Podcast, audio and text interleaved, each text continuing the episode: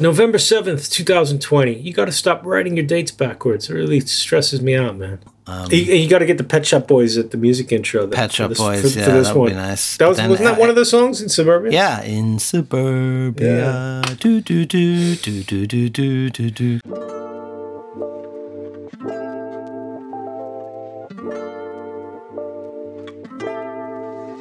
Okay, welcome everyone. This is Tokyo Jazz Joints, episode 19, which we are calling In Suburbia. That is not a reference to the Pet Shop Boys, um, as big a fan as James is. Uh, it's actually a reference to where we're going to be going uh, on today's journey. So, James, how are things in Suburbia? Well, I was going to mention I had a couple stories about some West End girls, but um, maybe we'll leave that for our outtakes podcast. Different era, different yeah, era. Yeah, showing the age there. Um, things are fantastic. Uh, really damn hot and humid, although that seems to be the theme of the last six or seven of our podcast episodes. But um, yeah, hot and humid. That's really about all I can say. But I have a really delicious Moscow Mule right next to me, which um, is in a full glass. So I'll be very satiated for the recording. Um, speaking that of might uh, might ha- might help the um, might help the small talk. I've heard. I've heard. You can move on from the weather. A couple more Moscow mules. Yes. Uh, well, no, it, we want to keep things very steady because we are going to the suburbs. Although we should mention for people who are not familiar with the Tokyo metro area, um, the suburban outerlying rings, I think we have gone into this quite a bit on some other episodes, but they go very, very far out. So when we talk about the, the next four places, a couple of these are more than 60 or 70 kilometers outside the center of Tokyo. So, but still considered sub- suburbs, I think, of the Kanto region. Yeah. Um, I don't think, I think it'd be fair to say that they're not perhaps the same thing that you're imagining if you think maybe of the suburbs in, in the UK or Ireland or in America, they're a kind of a a beast very much of their own, wouldn't you say? Yeah, I mean, and, and the thing, I mean, the first thing to to remember for for our listeners who have not been to Tokyo is that all of these places are accessible by train, um, sometimes multiple train lines. So it's not like the people who live out there are commuting by car to their offices, maybe more in the central part of town. Um, everybody is riding the famous, you know, crowded commuter train. So when we were going around, now we did go to a few places. We mentioned we had to take the car, like uh, to the antique shop Miles, which was which was in the middle of nowhere. But uh, the four joints that we we saw uh, that we're going to talk about here, we all you know, all of them accessible by train. I mean, the, the, the, Tokyo commuter trains go so far out into the distant suburbs, almost all the way till they get to the mountains. Um, it's really one of the nicest things about living in this this part of the country is just that you don't really need to own a car. I've never owned a car um, in all 22 years I've been in Japan. Um, I've never actually even driven while I've been here because the trains are so great. So, you know, when we want to go and visit a place out in Nishitokorozawa, where the hell is that? Oh, it's uh, 50k west of Shinjuku. Oh, great. The Seibu Ikebukuro line will drop me right there. 45 yeah. minute ride on yeah. the express, on, on a clean, cheap, safe express train. Um, so it, it's actually a big part of this project because, you know, when I started doing um, my website back in 2007, um, I was taking the train everywhere, all around the Kanto region to go to these little random joints. And it just made it so easy, uh, especially on the way home after you've had a couple drinks. So. Uh, well, it's funny because um, I'm about to just undo that entire homily to trains because obviously, as as we mentioned in a previous episode, um, up at Miles Antique Shop, I did actually have a car, uh, more by circumstances uh, than perhaps intention initially, but uh, I did end up with this absurd uh, sort of saloon car that we did kind of employ a lot more later in the project. And actually, the first place that we're going this week is a place called Powell, which is uh, way out in Saitama Prefecture, about 50 k's north of Tokyo. And I remember that very distinctly because I think with you living further south, it didn't make sense for us to sort of meet on the way. And with me going in the car and us wanting a little bit of flexibility that day in terms of getting around, um, I took the car up uh, and you took the train up, and we met at this station called Kuki. And I mean, I I have this very very vivid memory of getting there a little too early. I think it opened at ten o'clock. I was there sort of around nine thirty, and it was in a car park with a sort of like a pachinko or casino type building next to it. And I remember sitting in the car park on a curb having a coffee from a vending machine waiting for you to turn up. And it felt very american strip mall. It was a very much that kind of um, vibe you know fairly wide streets.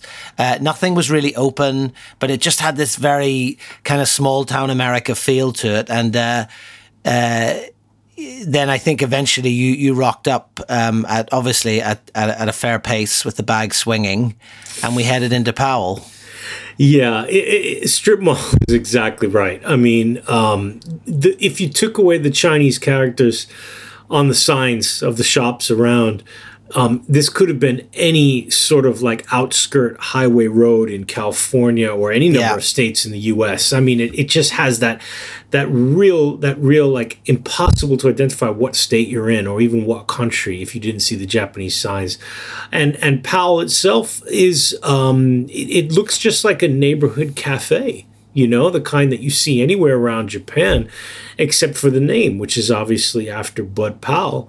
And when we walked in, I think there was one or two guys in there having some breakfast coffee. What was this, about 10 in the morning, I think?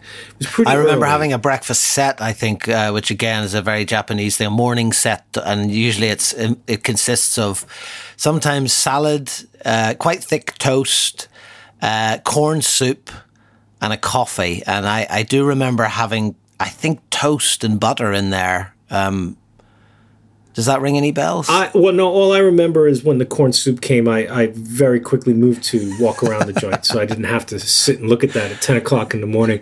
Um, yeah, yet yet another reference to my long-standing rule of not eating jazz cafes. Um, but yeah, th- this was it was unusual because, like you said, that that morning set is a staple of all the Japanese non-chain cafes, of which there are thousands and thousands all around the country, which date back to even before World War II. Um, the regular kisaten without the jazz, they all have that morning A set or B set or whatever they call it. Um, but usually the jazz cafes don't open that early. So Powell, operating as a kind of a breakfast coffee joint, but also when you go in, you know, they're playing some hardcore records at that time of the morning. That that had to have been the earliest we've ever been inside of, of a jazz joint, um, and it, it's it's it was really homey. I mean, they were really nice. Uh, I think when we told them how far away we came from, they were a bit, obviously, like a lot of the owners when we tell our story, a bit surprised and a bit like you came all the way up here to see my shop, you know. Mm. Uh, mm. But they were happy to let us take the pictures, um, and I think we ended up staying longer than we planned actually because he started showing us a couple pictures. Do you remember he had like a, a photo album? Do you remember that? That's right. Yeah, yeah. He was a very, uh, very nice guy. Very. He's not smiling in the pictures, but he he was a really um, like enthusiastic guy. I think he was pleased that we'd come. Um, he was wearing that kind of cut off denim jacket. It was sort of reminiscent of like a, a kind of a seventies metal band roadie kind of look, but right. Um, right. definitely not the music. Uh, definitely different different tastes in music, and noticeably, uh, I suppose from the photographs as well, that he's one of these places that we mentioned before that's gone um, all CD. Uh, whether that was always the case or whether he transferred all his vinyl onto CD, but um, there was wasn't much evidence of any records there. But um, a nice place to have a coffee, and like you say, a very much a neighborhood joint. And I think that's what's amazing. Again, and we've set, mentioned this many, many times. But you know, eh, when you think of suburbia and you think of these kind of places, perhaps in the countries that you're listening to, you never would imagine that you would find this kind of place in that sort of area. Uh, you know, it tends to be somewhere you associate with downtown areas or you know hipper, funkier neighborhoods. But the amazing thing about this jazz culture in Japan is that however sort of anodyne and and generic the town is, there's always a possibility of uh, an incredible record shop or uh, some amazing you know jazz cafe or music bar, and uh, and it's endlessly sort of surprising and and shocking when you find them.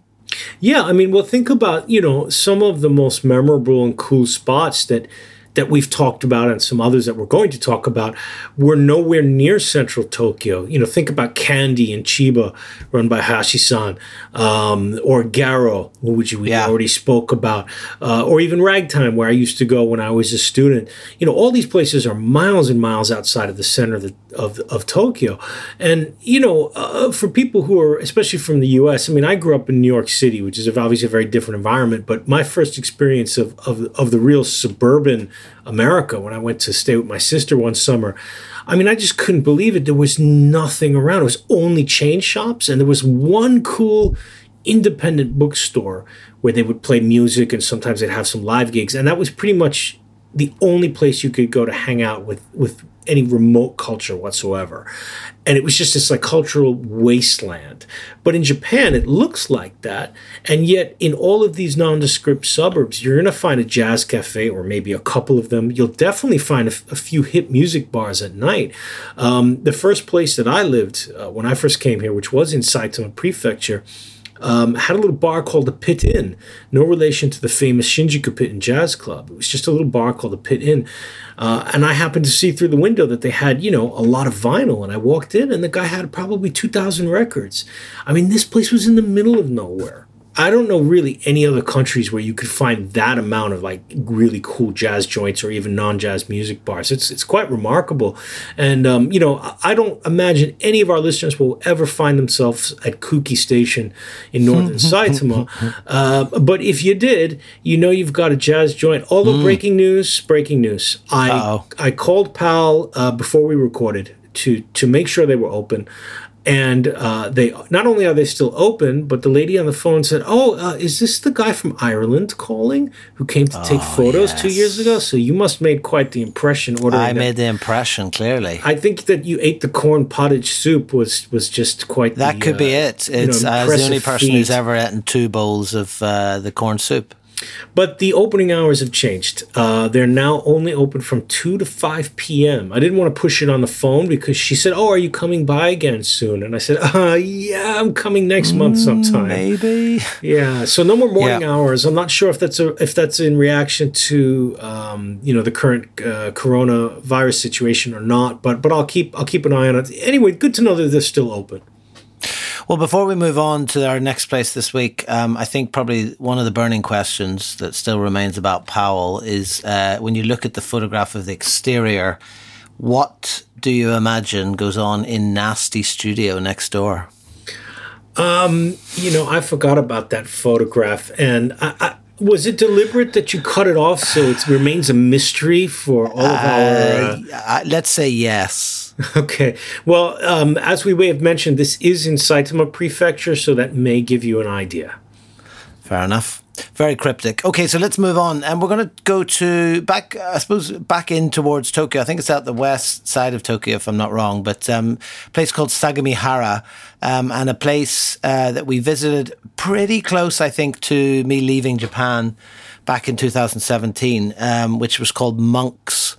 Um, and what can we say about monks? I mean, my impression certainly was it was again a neighborhood bar. Uh, it it kind of advertised itself as a dining bar, and there was food and so on available. Um, but very nicely um, laid out place, very well appointed, a uh, lot of drinks. And, and from one of the photos that you can see in particular, uh, it's got one of the most well stocked bars you're likely to see. I mean, just an astonishing collection that he had of whiskies uh, along the counter behind him. Um, what, what, did, what did you think of Monks? I really liked it. I, I, had to admit, I, you know, I had to go back and see the pictures and, and my notes because um, it wasn't the kind of place that that made the impression that would stick with you for a long time. And yet, once I looked at the pictures again, I, I remembered why I liked it is because it well, not only that beautiful amount of of inventory, um, including some really good European beers, which you don't often see in the jazz bars. I mean, he had a bunch of Czech and German beers, which was very very exciting for me. Um, but it's the kind of place that uh, you know. Well, we should mention Sagamihara. It is quite far. It's sixty kilometers southwest of Tokyo, so it is okay. definitely a commuter city. Um, pretty nondescript place place on its own. But you would imagine that if you lived in that town, I mean, if I lived in that town, Monk's would be a place I'd go in twice a week easily because it's dark, it's cozy. it's got the great selection of music, the great selection of alcohol. It's quite clean and sleek. And and what's really interesting was my thought, and when I, I saw my notes that I'd written down, I put great place to drink by yourself. And um, before the show today, when I was doing some of our pre work, I looked up and I found some of the Japanese uh, comments from customers online.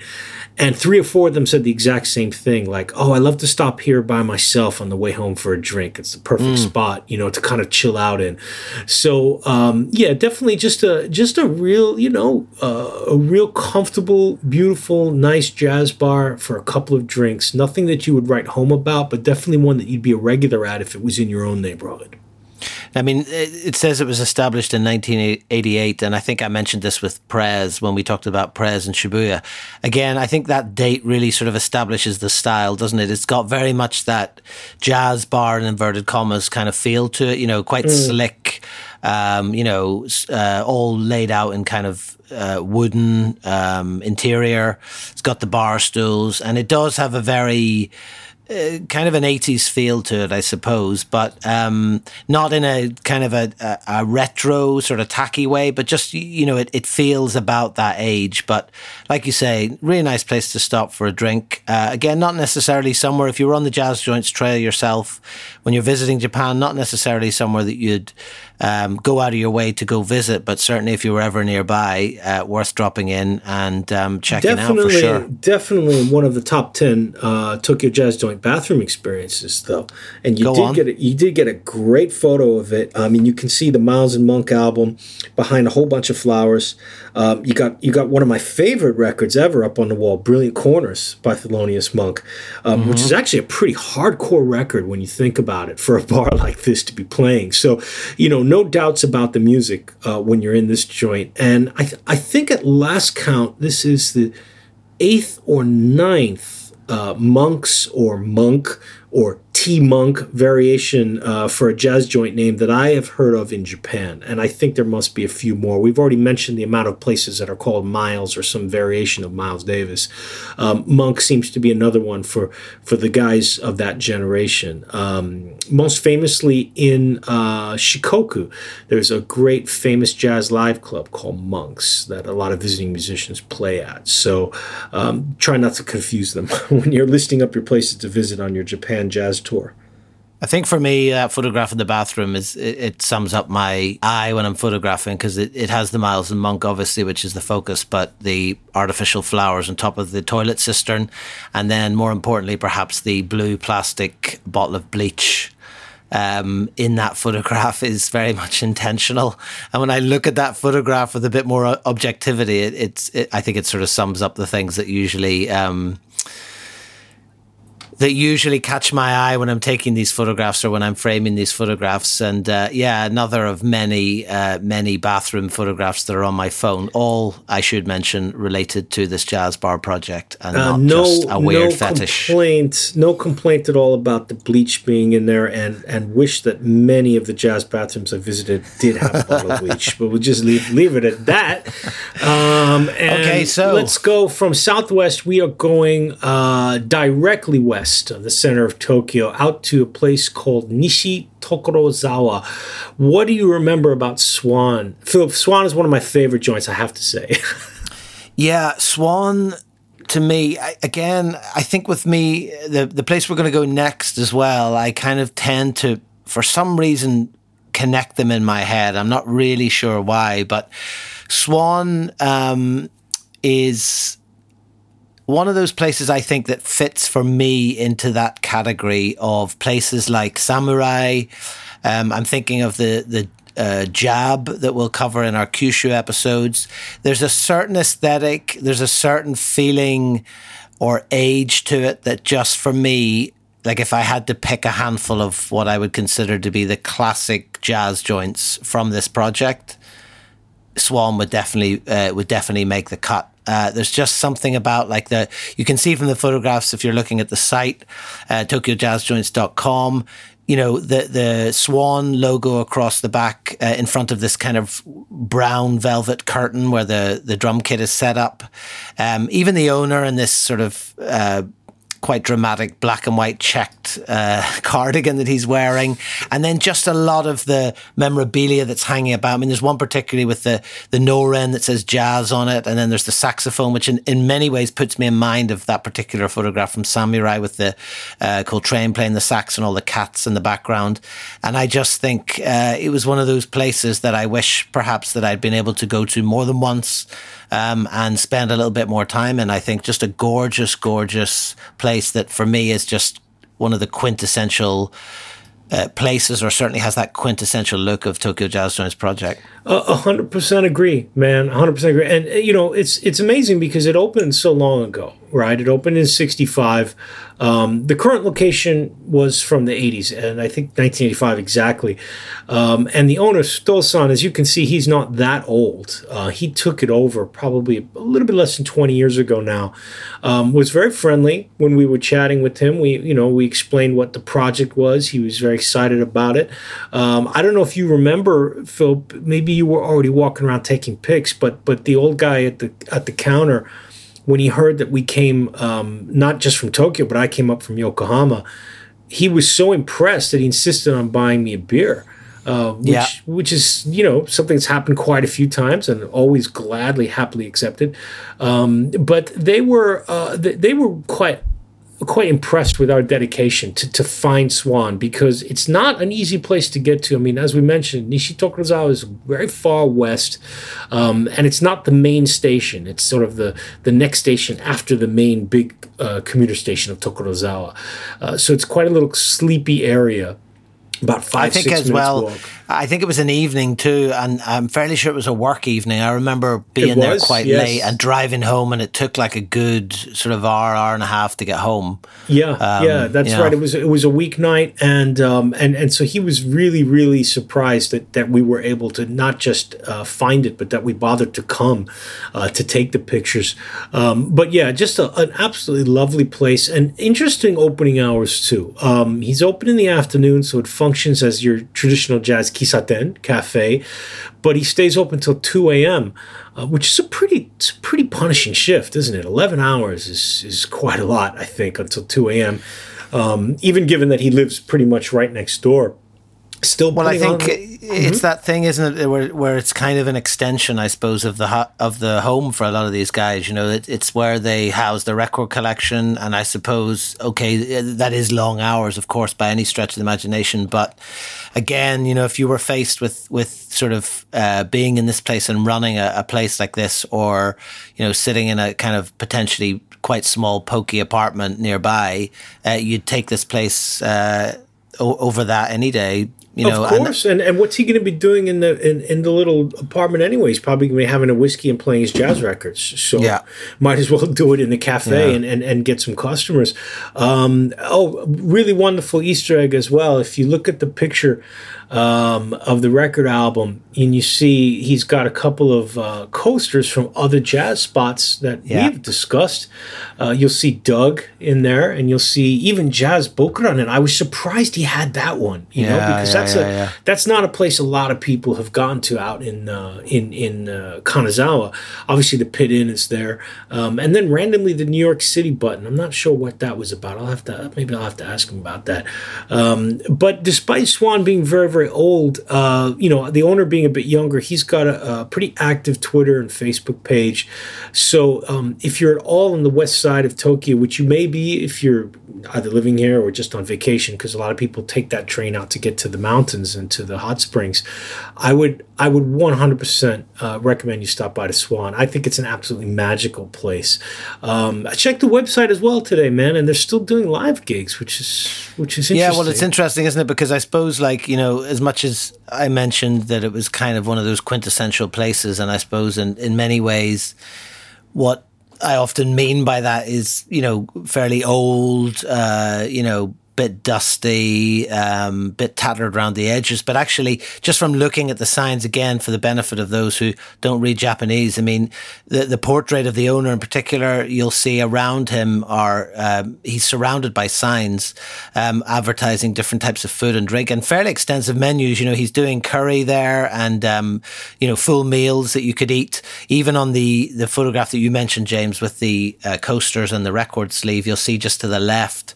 There's also a, a pretty extensive list of wines available and things. It, it's not just a, a, a, sort of a jazz joint with uh, one person sitting at the bar, as per the photograph here, but actually, uh, again, somewhere you could go into uh, and get a fairly hefty meal and um, good selection of drinks too. So he's, I suppose, in many ways, he's covering uh, all the bases, and of course, on the sign outside as well. Then you have this. Um, again, uh, you know, pretty decent list of gigs uh, on both weekends that are advertised here in February. So, uh, interesting place, I think.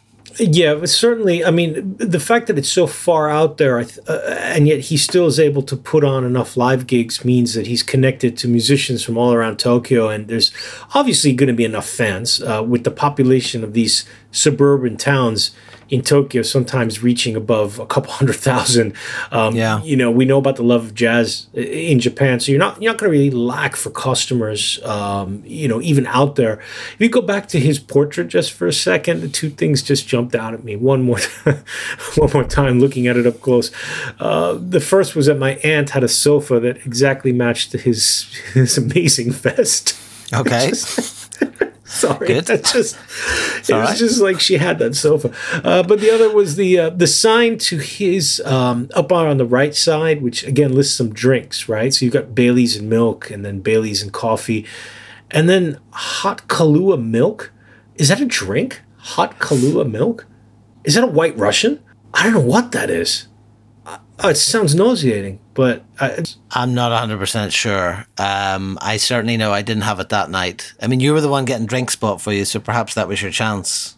I just had a beer. I did not have the hot milk Kahlua, or at the bottom of that sign, the very mysterious hot cowboy, which I am not certain is a real cocktail. It sounds perhaps like something that you might uh, get in Nasty Studio back in um, Saitama. yes. Anyway, moving swiftly on. We're going to go to the final place this week. And I think, again, this is a place with a bit of a story in, in many ways. Um, it has a very interesting story itself, but we actually went twice. Uh, the first time we drove out to it, uh, and I think probably with the information that it was meant to be open, but I know when we arrived, uh, it was definitely closed because I have a clear memory of sitting on the hood of the car across from Umi, uh, drinking a beer from a convenience store, waiting to see if it was actually going to open or not. And it was kind of based in the in the in the uh, first floor of the house, isn't it? So it was kind of like a case of do we go and ring the doorbell to see if the, if anyone's in? And there was a car I think parked as well in the forecourt. So, uh, but I remember definitely we failed the first time and had to go back for a second trip. Isn't that right?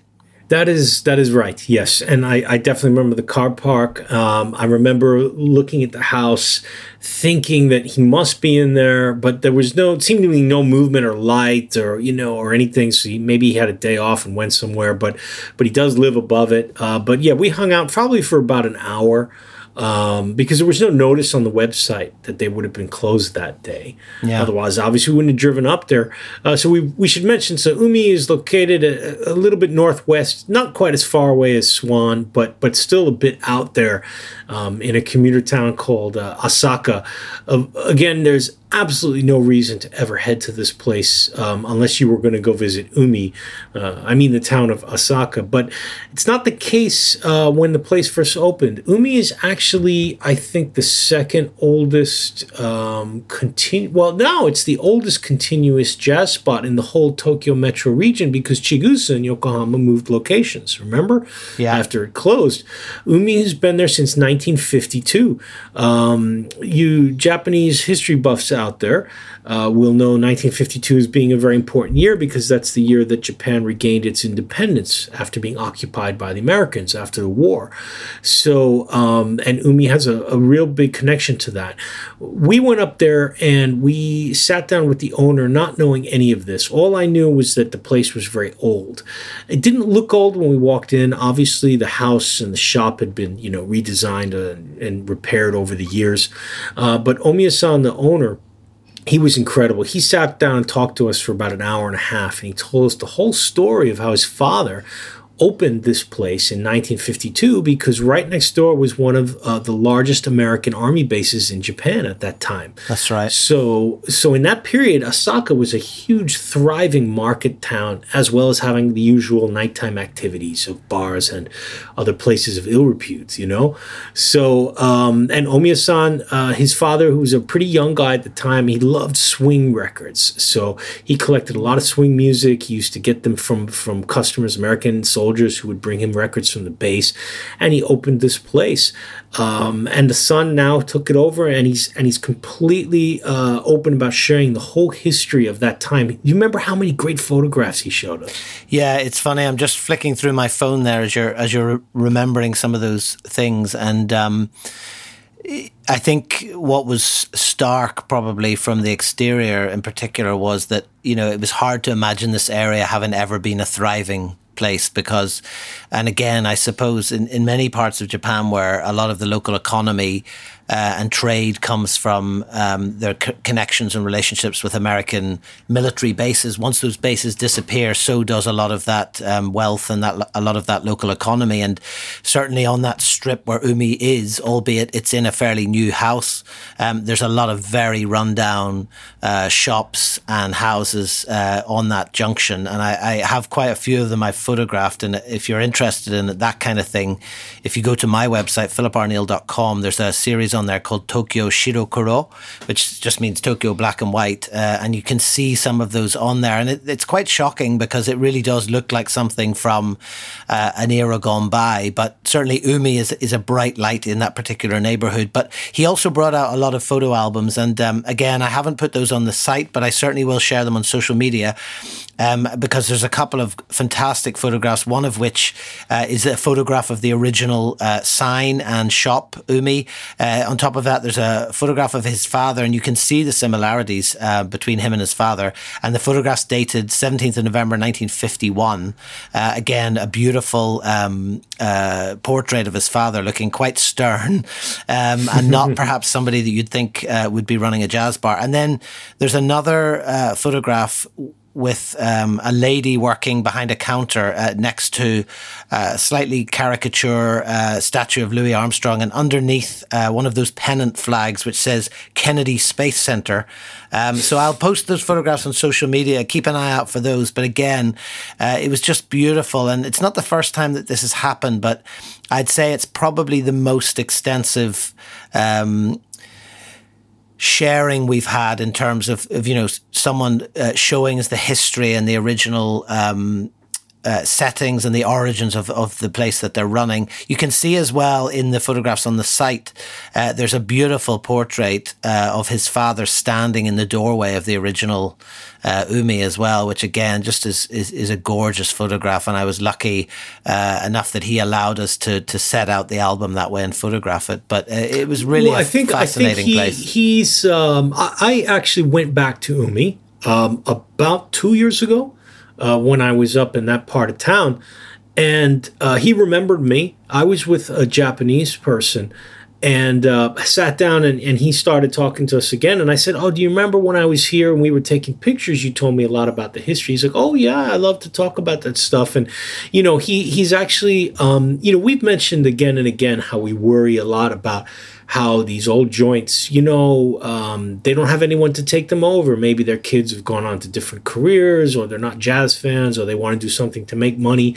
Uh, but this guy, uh, Omiya-san, was very much like, I want to continue this. Uh, he had had a, a, job out of college and was doing other things, but but realized that you know he had something special here, and he really revered his father, and took it over. And I think it really showed the fact that you mentioned, yeah, he, he put the album out for us to look at and take pictures of. Um, and we should mention in the background, I mean, the, the unbelievable sound system that he has. Now, he went yeah. on quite a bit about that as well. And our regular listeners will know that neither of us are audiophiles. So sometimes that stuff in Japanese can go a little bit over our heads. Um, but um, if you are uh, listening to this and are interested in the audio parts, you know, you can see some of the pictures there. And so he's got more pictures um, of the system on the UMI homepage. Uh, which uh, how would you describe the, the, the website for the Umi Kisaten? 1985 Apple II Plus or original IBM PC. um, I'm showing my age by remembering that, but even someone as IT uh, useless as I am could probably make a, a, more visually appealing website. It's it's absolutely remarkable. Um, look it up online, jazz-umi. If you Google that in Saitama, you'll find it. Uh, I mean, I, I think for me, what stood out as well was that beautiful um, wall of record sleeves, too. I mean, it's just a fantastic uh, thing to look at. Uh, how often he replaces them and changes them up, I don't know. But just to have that whole back wall covered with all those incredible uh, original album covers is, is just oh beautiful. yeah, and they're all they're all originals. I mean, you know, they. I, I specifically asked him about that, and and and he was like, oh yeah, of course, these are all originals from either his father's collection uh, or his collection when he started, you know, buying records in the 1970s and, and, and 80s. Um, it's not in the. It's obviously not up on the wall, but um, he also mentioned that they've got some some very rare 78s that he claims he has a couple copies that are really the only ones left. Mm. I don't know if that's true or not, but um, as we've discussed ad nauseum, you know, the owners of these places are very proud of their collections, and they're pretty clued into what is and is not available. Um, they spend a lot of time, obviously, over their lives buying this stuff, and and you know, so I would take him take him at his word. Um, but if you're at all interested in in not just uh, not just going to a cool jazz cafe, but but the history of these places and any Japanese history at all. Try to take a visit up there. Um, if you can't speak the language, you know, try to bring a Japanese friend because you know um, you could spend two three hours just hanging out in Umi, and you know he's still got live gigs as well. I, I couldn't believe it. You know, all the way up there in Saitama, still got live shows on the weekend. Yeah, it's an amazing place. Uh, we were very lucky to get back into it um, the second time. I'm just having a quick look at the website. I see what you mean. It looks like someone's created like a sort of a like a Pinterest board, but blindfolded. They've just stuck a load of stuff up and then taken the blindfold off to see what's being created. But yeah, um, again, with someone like that, you know, and, and somewhere like that, I think um, I noticed a little stars and stripes has made the cut there as one of the images. But it, it's just like they don't really need it, you know. The place is so steeped in in history and legend and you know, there's so many people in Japan uh, alone that love these places and want to kind of support these places. And particularly, I suppose, in an area or certainly a region like that, you know, there would be a lot of people. He talked about traveling, uh, you know, fairly fairly extensive distances to get to Umi. And so, you know, I think in many cases, you know, the website is is the last um, the last of his concerns. But certainly it's worth just having a look at. I noticed just from the top page, there only seems to be one page. Oh no, there's a couple more. Well, if you no, you mentioned the little American flag. That's there for a reason. Um, it's because his dad uh, took a trip to the United States in 2004 when he was 76 years old. Wow. Um, so uh, he, I don't know if you remember that. You might have been taking pictures at the time, but he went on a long riff about his father's relationship to American people, to the music, and to America itself. And it was really interesting because you have, you know, you'd have to remember that he he would have grown up uh, during the war, uh, and then afterwards when it was occupied. But but he was obsessed with the music, and he and he and he basically hung out with American soldiers in that area of Asaka next to the base for years. Mm. And then finally was able to make the trip as an older man um, and was so proud of it, you know. So he's got these pictures of him. he's got a great picture, you know, in New Orleans. Um, he says that he brought back like over a hundred movie DVDs, things that weren't available in Japan. Uh, picture of him with a hot dog. I mean, just it's just great stuff, you know. And it, and it was really really sweet to see this kind of memorial uh, that the son made to his father, finally getting to take that trip to the United States, even as an old man, you know? Um, and it shows the depth of love that, that these people have for the music, you know? Yeah, I mean, yeah, they, absolutely. they love the music so much more um, than really it's it even we can explain through the podcast from all the places that we've been visiting you know they've made their lives out of it you've you've said a few times that it's almost a religious type of relationship and and i think that that's pretty accurate and i think as well you know um, i suppose umi is one of those places particularly from the photographs and things that that really speaks to a, a, bygone era in terms of you know Japan and America relations, uh, especially. I suppose the Yokosuka and the places that we discussed in Yokosuka is probably the closest uh, example of something like that uh, that still exists in Japan today. And if you go to the website or you, you, know have a look at the ones that I'll post on social media, you'll see you know that it's not uncommon to um, have the owner or a couple of Japanese um, people that are involved with the place, and then the rest of the photograph full of Americans. Um, and it's it, it, it, you know I suppose to people growing up in that area and somewhere like Umi, it's it was kind of completely normal because that's what the surrounding area was. But if you'd gone to other areas in Japan, it would have just seemed so foreign and so alien to to be surrounded by Americans and to be growing up in that kind of environment like that he grew up in, uh, the current owner. So it's a fascinating sort of historical um, take as well on just Japan's sort of complicated relationship with America, I suppose. Oh, for, for sure, for sure, because there's so much. I mean, obviously outside the bounds of things that, that we go into on our podcast, you know, for the most part. But Philip, you remember Joe Fuson from Marshmallow in Chinatown in Yokohama? Yeah. So he was born in 46, the year after the war ended. And, and he said growing up, um, right where his jazz cafe now is in Chinatown, you know, not a Friday or Saturday night would go by without either a, a soldier, an American soldier, a sailor, or a local Japanese gangster uh, being beaten or stabbed to death. So it was a very vibrant and lively time, to put it that way, um, and a very completely different country to what we know living in Japan today. Yeah. Uh, so and jazz and these jazz kisaten and jazz bars, they were the background to all of this. So getting the chance to go to Umi to kind of hear some of that history firsthand, I, I mean, I thought it was so so special, and um, you know, I definitely recommend that that if you're visiting uh, Tokyo, it's well worth the afternoon to head up there.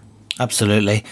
Well, look, James, we've probably come to the end of the road for this week's episode. There's a few things, just maybe um, in terms of housekeeping, it's worth um, just giving a few shout outs to people that have been really supportive of the podcast uh, since it's begun. And also just going back to your comments there about the audio. I know one or two of you have asked us, are we doing episodes um, around the audio equipment. So if you are listening and you, you have a particular interest in the audio equipment and that's uh, hi-fi side of the jazz kisa culture, please get in touch with us. We'd love to uh, have you or a couple of people on the podcast. Just on that note as well, probably worth just giving a shout out to Surge in South Africa.